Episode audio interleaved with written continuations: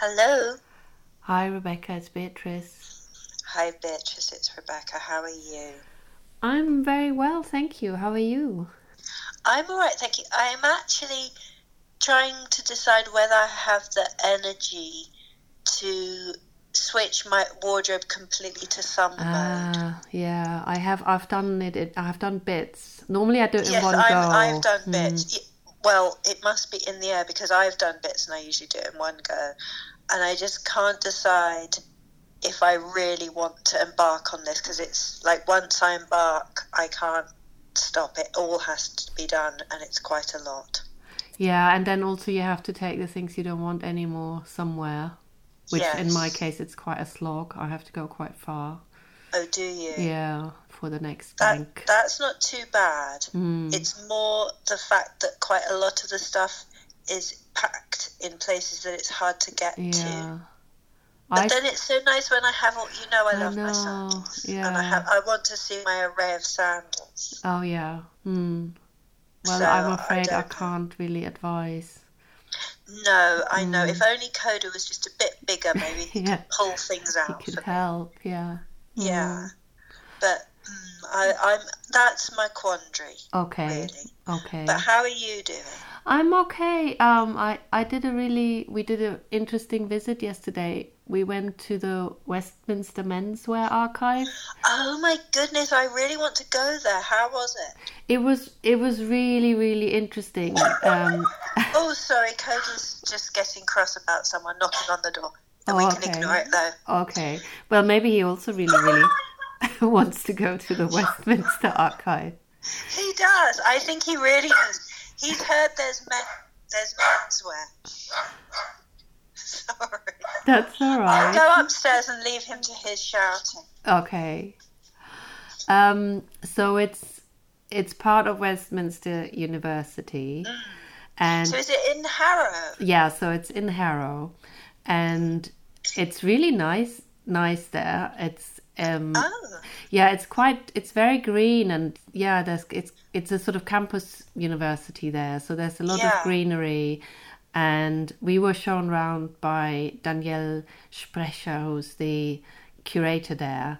And I've known her for a long time via the dress and textile specialists. Um, so she's been there for a few years now, I think, and she's she's done curatorial work elsewhere, but she also did a PhD on Burton's, you know, the menswear. oh, how fascinating! Yeah, so so she's perfect person to be the menswear yeah, archive, absolutely. and uh, her office is overlooks looks over to Harrow to the public school, uh, which is on this Oh, beautiful hill. Yeah, so it's actually really Yeah. really nice and it's beautifully designed. So the archive was set up. Uh, because they set up an MA in menswear design there, Oh, so I think in 2016 the course launched, and uh, the archive was set up by the course. I'm not sure he's still the course director, but he's still there. He's called Andrew Groves, and he set it oh, up. I've heard of him, the designer. Yes, yeah. There's quite a bit online where he sort of talks about um, the menswear archive, and it's it's I'm really. sorry, can you hear Coda? He's just going berserk. I can hear bits, but it not just sort of in the background. It's quite nice. Okay, okay, okay. Well, It's a nice background shout. sort of noise, um, even though he obviously is not happy. Well, it's the postman, as always. Oh, okay. I don't know what it is. Yeah. yeah. So, uh, what was I saying? So, yeah, it was set, and it's set up for students. So it's That's really good. yeah. So they they what they're not allowed to do is try anything on, but they can yeah, but they can come in and just you know take things out and look at stuff. Oh, that's great. and it's also for people so industry people so they can come and have a look and they can also hire things out to oh, really? Wow. yeah so it's not a museum it's not you know yeah. it's a different if different type of setup and what what is really interesting is well on on their website they say it conser- conserves and presents significant works of technical menswear. So what they. What have yeah what what they have a lot is um how would you call it? Yeah that, it's actually difficult to describe it in another way. It's sort of functional stuff. So they have a lot of like Berghaus outerwear. Oh, So people can look at because you know they always have a lot of detailing these outerwear things. I was thinking yesterday in some ways they're very similar to trainers. They're very, you know, engineered in a way. oh yes, yes, that's true. so they have that kind of stuff and so what we looked at they have suits and uh, you know shirts and and stuff like that not so much accessories partly because that's not what they teach there. But a lot of what they have is is this sort of technical stuff. So we looked at shooting suits for instance that have Oh, a sort of bag at the back where you can put what you've just shot apparently. I, I didn't Oh realize. goodness, when were they from? they were, um, I, I suspect they were second half 20th century and they were American primarily. So I suspect it's to do with what they hunt and how they hunt, I guess. That's interesting. Yeah. And What colour were they? What What were they like? They were, so they, I particularly remember two, two one was a sort of, mm, I would say mustardy ish, quite thick, almost like a, a gabardine, but maybe waxed or, or stiffened in some Yeah. way. And that had a massive bag. Almost the sort of entire back flap area of the jacket was also a bag with a with a zip where you could put something in.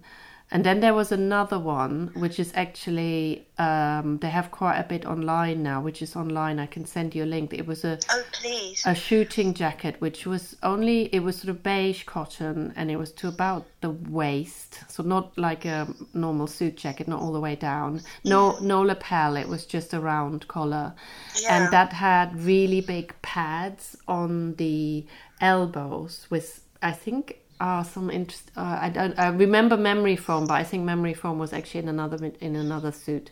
But some. It was sort of really thick, elbow patch and then quite a bit of suede around the shoulders and apparently it's for shooting when you actually shoot and you lie down so your elbows are on Oh, I see. I was going to say. Yeah. I know the shoulder stuff is for for resting the gun. But Yeah. that's very interesting. yeah and then as i said there was a whole area to do with these sort of outerwear sort of ski stuff or or just Yeah. general sort of outdoors wear they've just recently collected a lot of umbro um, and what i didn't realize so they do you know they do football gear Right.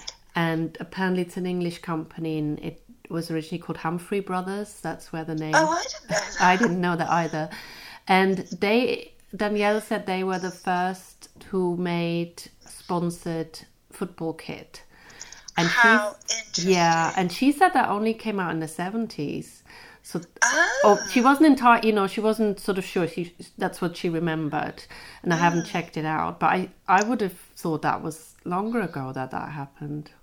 I don't know, but one of my lovely MAs is doing her dissertation on women's football during the Ah. First World War and just after. So I'll ask her if she's come across anything. Mm, yeah, that's really in, that's interesting. It's fascinating. And then they had what I what I really loved.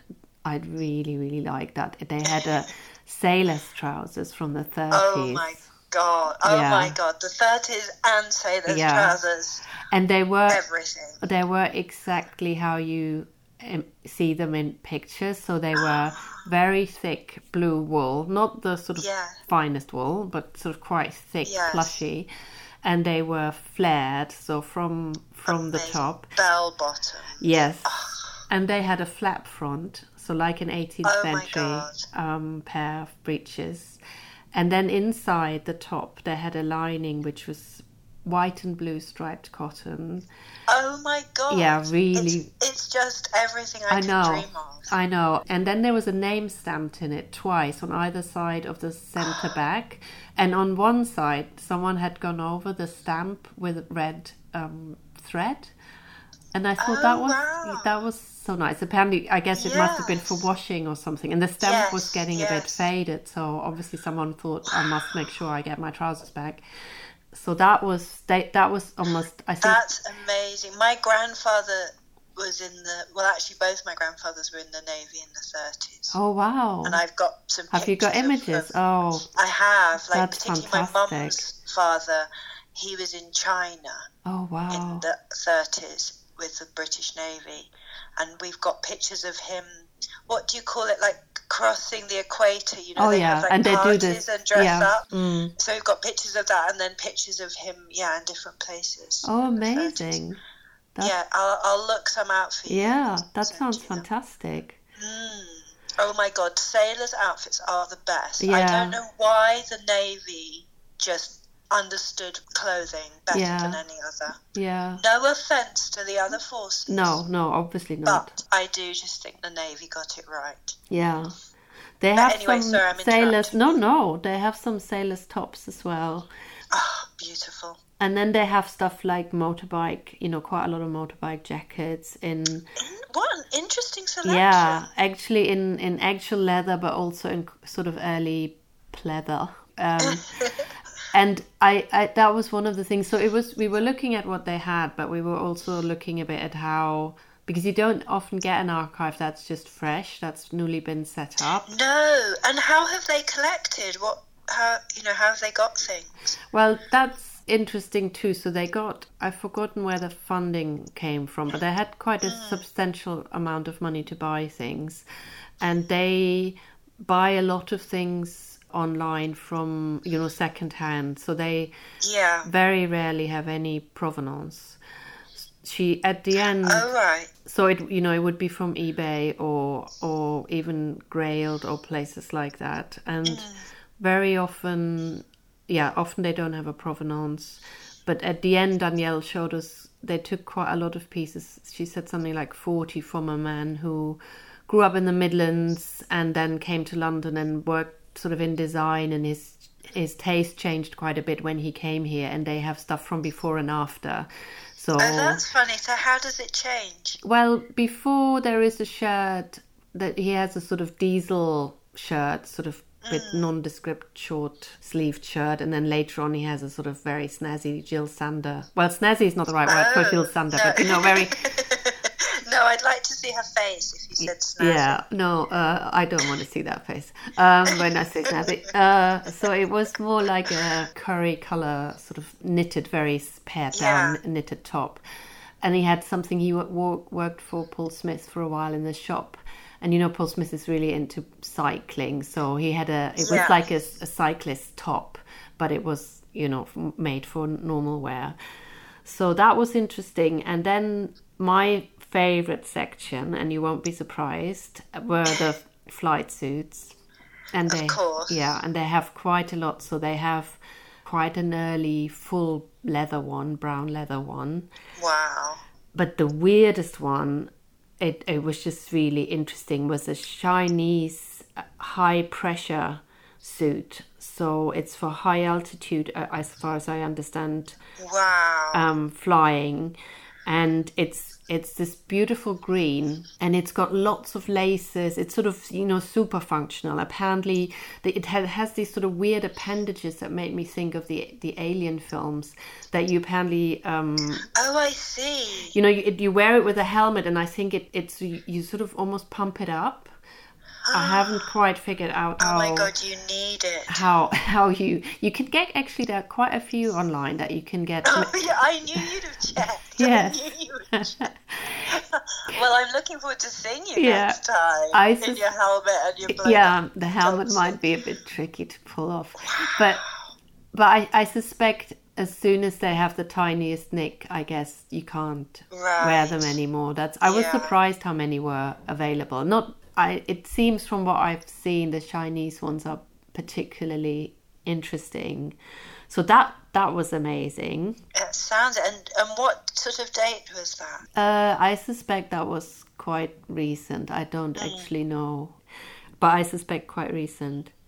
But there are a few other things I want to mention. But one one thing in particular, what was interesting is they Andrew Groves. There's a video of him talking about the archive, and he says that menswear is all about the detail and that's why it's important for menswear designers to, to look at these pieces and he Ah, and I, I always wondered he said something about mm women's wear arguably being more about decoration or print or color and I always wondered why at the Museum of London why we get many more menswear designers coming to look at stuff. Oh, and, that's interesting. and women's wear not so much. That might be just because you know more menswear designers know about us for some reason. Uh, maybe because of Tim's work, I don't know. But I just wonder. I always wondered why that was, and my my only sort of small, which might be part of the explanation, was that menswear is sort of more traditional in a way and reworking, you know, themes from the past like the Norfolk jacket, or, or, or, you know, there are these sort of classic things like the uh, trench coat, or yeah, the Norfolk jacket, that kind of thing, or the blouson. And but then you could say the same about women in a way. I, I don't know. I mean, certainly, I think like I mean, I know I don't know what the comparison would be. But the V&A, I know there's loads of women's wear designers use the V&A. And when I've been in New York working um, you know, me doing research in, in different museums archives, there's always been women's wear designers coming in as well. Maybe yours is just known for that. For yeah, maybe. Mm. Maybe people. Yeah, it's interesting though, isn't it? Because I mean, I'm not sure I agree that women's wear is all about decoration and print. I can see it; it is more so. Mm. But I think it depends on the designer yeah. very much because some designers are more interested in detail and some are more interested in color and decoration. But it's very interesting to think about. I mean, it sounds like I must try and make an appointment Yeah. to go. Do you think they'd let me visit? Because it Oh, yeah, no, amazing. it is open. great to take students. No, well. no, it is open generally to the public and to Oh, industry and to, to students from Westminster and elsewhere, so you can book. Yeah. Oh, brilliant. I'll have to try and do that next academic year. But I think it is really fascinating. Sorry, I'm not being articulate. I think it's really fascinating what it is that matters most within menswear and also that they are focusing on kind of what do they call it technical Yeah. and like functional things because when you were describing like the shooting outfits for example it was making me think of i know everything makes me think of mid-century american sportswear everything does. But no just like the way that the women's wear designers then were trying to cross over a lot of mm. things. I mean even like chanel are t- trying to cross over aspects of menswear which are about those kind of details like pockets of the size, shape, and sturdiness that you actually need for what it is you are putting in them. Do you know what I mean? yes. And I think that's really interesting that menswear has such a highly developed sense of that. But I also, it makes me feel I want to talk to men more about their clothes to see if it feels like that for the wearer. Because obviously, if you're going shooting Mm. and you're serious about it, or you're going yachting, or whatever it is you're doing, you have to buy the kit that applies to that. So that's you're very conscious of what it is you need. But in like day to day life, you know the way like women always say, "Oh, why aren't there more pockets in women's mm. wear?" You know, I wonder if there are things men feel. I, I feel ashamed. I don't even know this, but like where men think actually this would be better. Yeah, well, I guess I mean now now that you've said that, a lot of the earlier pieces they have, and also the more recent, is uniforms, and a lot of it. Mm. And now, of course, you know you could get women's police uniforms, and you could get women Yeah. firefighter uniforms, but I guess historically it would have been primarily men wearing Yes. it. So I guess a lot of the details was developed was developed for men, and I guess Yeah. a lot of everyday wear now for men doesn't actually have all these all these things. No. So And also, I was thinking, it was also making me think of, you know, there was in the late 40s, I think like 47 or something, there was the exhibition Are Clothes Modern at, at MoMA in oh New yeah, York. mm, And they had these amazing graphics where they had, oh, it's so beautiful. It's like an outline of a man in a suit, and then it shows you where all the buttons are and where all the pockets are. And it's like a ridiculously large number of pockets that a hmm. man would have had at that point if you count, you know, like his waistcoat, his trousers, jacket, coat, la la. And it's sort of saying how unnecessary it is in menswear and how menswear needs to be stripped back. And that's always, I mean, it's partly stuck with me because there's just such brilliant graphics. mm, But also, it's really funny because we're always told that menswear is just, you know, practical and blah, blah, blah. But, you know, it's not. It has these conventions that have continued for pockets potentially or whatever, or buttons in places that, you know, I don't know, we don't have those things. Like we don't have a pocket watch anymore, or we don't Yeah. have, you know, men don't wear buttonholes. Yeah. Um, like flowers in their buttonhole. You know what I mean? It's it's like there probably are really interesting traces of past things. Yes, yeah. It's interesting. We have one suit which is a tweed suit with plus fours. It's one of my favorite suits in the I collection. yeah, fours. I'm probably got got it out when you came before, and I think that has 17 pockets. Wow. The waistcoat alone is five, and it's Wow. yeah, And you you just feel that you that the men would be continually patting their pockets to find where everything was. yeah. It's also interesting that the idea that pockets generally, you know, I would have always thought pockets are something modern, but now that you say what they did at MoMA, that they saw them as something not modern, Yeah. I think that's really interesting. it's funny, isn't it? Mm. I mean, it it's just I suppose it's it's that thing of, and I suppose that's what this archive is for because it's for young students designing, is to kind of continually reevaluate what you actually need Yeah, within a design. There's kind of what you need and what you want, and the look of the whole thing. yeah, and, and also interesting that some kinds of like workwear and I don't know what you'd sportswear um, are more visually appealing than others because obviously like for boating for yachting again as with the navy is it is it the watery aspect yeah. I don't know. that makes it more aesthetic because there's so many good things Yeah, in yachting Mm. clothes yeah. Jumpers are really good as well. so good Yeah, yeah, so many things yeah. but then you know other sports they're not so great for looking at No, no. but probably people who actually play sports look at it differently to me Yeah, maybe. I I wonder. I didn't. That's something I need. I, I would like to ask her how much. We didn't look at much sportswear, so be interesting. You know, like early cricket Yes. trousers, or we have some really oh nice that be interesting early tennis shoes that are or bathing Wow. shoes. So I guess that would sort of fall into this as well. But I guess it also depends on what you can what you can get. what you can get hold of Yeah. and there are some amazing i follow some brilliant people on instagram who collect and sell you know like vintage workwear Yeah. i mean i particularly love the french workwear amazing Mm. And I was just actually, oh my God, I was looking at this one. I have to send you the thing. I'm so coveting on this. It's this um, French menswear business since 1935, okay? And they have done this amazing coat, which is based on, like, you know, the, the kind of like coats that um, like florists and people wore? Oh yes. Mm. Oh my goodness, wow, God, but it's menswear, really and I'm sort of thinking, what size would I need for it to be the equivalent to women's wear? Because I need to get one of these. Oh, that sounds really great. It's so good. It's so good, and it's oh my god, yes, I must send it to you. But I think that's really interesting, and I think it's really yeah. he- There's this one called Gautier Borsarello, and he does. He's like involved with Kidder, this this the one I was just describing.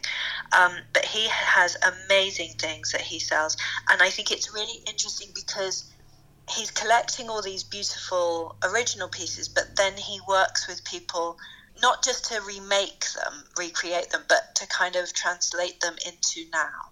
Well, yeah, there is this whole industry as well, or I don't know, this whole. There's a, quite a lot of these private archives, and the menswear archive is not private, but there are quite a few No. others that work a lot with industry, for want of a better word, which I didn't Yes. realize. And there's there's quite a lot of this. Um, yeah, I think quite a lot of places that borrow uh, or lend lend things to people who design or sell things for, to people who who design. There's sort of two more things I want to mention. So one Yeah. was um, there's a lot of they have a lot of Stone Island and C.P. Company. Oh, funny. Yeah, and I was sort of aware of them in the in the back of my head, and I sort of realized they'd sort of come back just from seeing them in in some shops and mm. on hoardings. But she talked about the person who was behind those companies, and he's called Massimo Osti. Yes. Well, I so sorry. I shouldn't interrupt. But I No, just so no. remember this from when I was researching fashion design and anxiety. I was looking at all those kind of like streetwear things and how important they were in like late nineties, uh, sorry, late eighties into the nineties. 90s, exactly. Yes. And he died in 2005, but he has this massive archive. And again, he was someone not apparently not from a fashion background. Danielle said he he had a very early photocopier and he would photocopy clothes and then make Oh, patterns wow. that way, sort of photocopy Oh my god, I love that Yeah, idea. me I would love too. to, don't you think the photocopies would be so beautiful? Yeah, and there might there is this. I'll I'll send you a link. There is this archive now in Bologna where he was from. I think it's Bologna, and he that beautiful image of the archive online, and he did a lot of experiments with fabrics, and they still have a lot of that. So what he would do. We have a we have a lot of stuff from a company called Black B L A A K that were around mm-hmm. sort of just after 2000. They did that as well, and they call it over dyeing. Danielle ah. Danielle called it something else, and I've forgotten what she called it. But it's when you put an outfit t- together and then you dye it. Yes. And if you have different fabrics, they all take the dye often differently, and you just it's an experiment. You don't can't quite Yeah. predict what happens. So he did apparently a lot of that kind of stuff. Wow. And using, you know, fabrics that weren't necessarily used normally for clothing. So that was that's something I want to look into more. Yes, and that definitely. archive That's really interesting. yeah, looks amazing. And then one last thing, which mm. you mentioned, who I also hadn't thought about, is someone called Carol Christian Poell. Have you come across Oh him? yes, yes. Yeah, I hadn't come across him at all, and I just, I did. Did you see the presentation he did in the canal? Yes. Yeah, that's I, I I didn't know about that, so that was quite. It looked incredible. Yeah, and it's so interesting to have like experimental ways of showing menswear as well. Mm. I mean, I know there are lots of other examples, but it's just menswear is so fascinating, and yeah, it there's just so many facets of it that that just aren't understood or written about in detail. Mm. I think yeah, there's there is a lot about suits Yes. and Savile yes. Row and quite a bit about dandies. Um, Yeah. and Which I, which has only ever been a teeny weeny proportion of the world actually wears. yeah, and there seem to be a lot of specialist magazines, quite a few Japanese, Yes, I think, about true. denim. Uh, There's a really good book. I can't think who wrote it. Ametora, which is about um, oh, I've the Jap. yeah, yeah, that's that. really good on Japanese use of Mm, American workwear, which is brilliant. mm. Yeah, But but, yes, I must- definitely, yeah, good good place to go to. Definitely, it sounds brilliant, and I'm going to think more about details Yes. Okay. and which details we would like. Yeah. Okay, that's our task. Okay, very good. Good task. Yeah. Okay, well, I'll talk to you soon then. Yeah. Talk to you soon. Bye. Bye. Bye.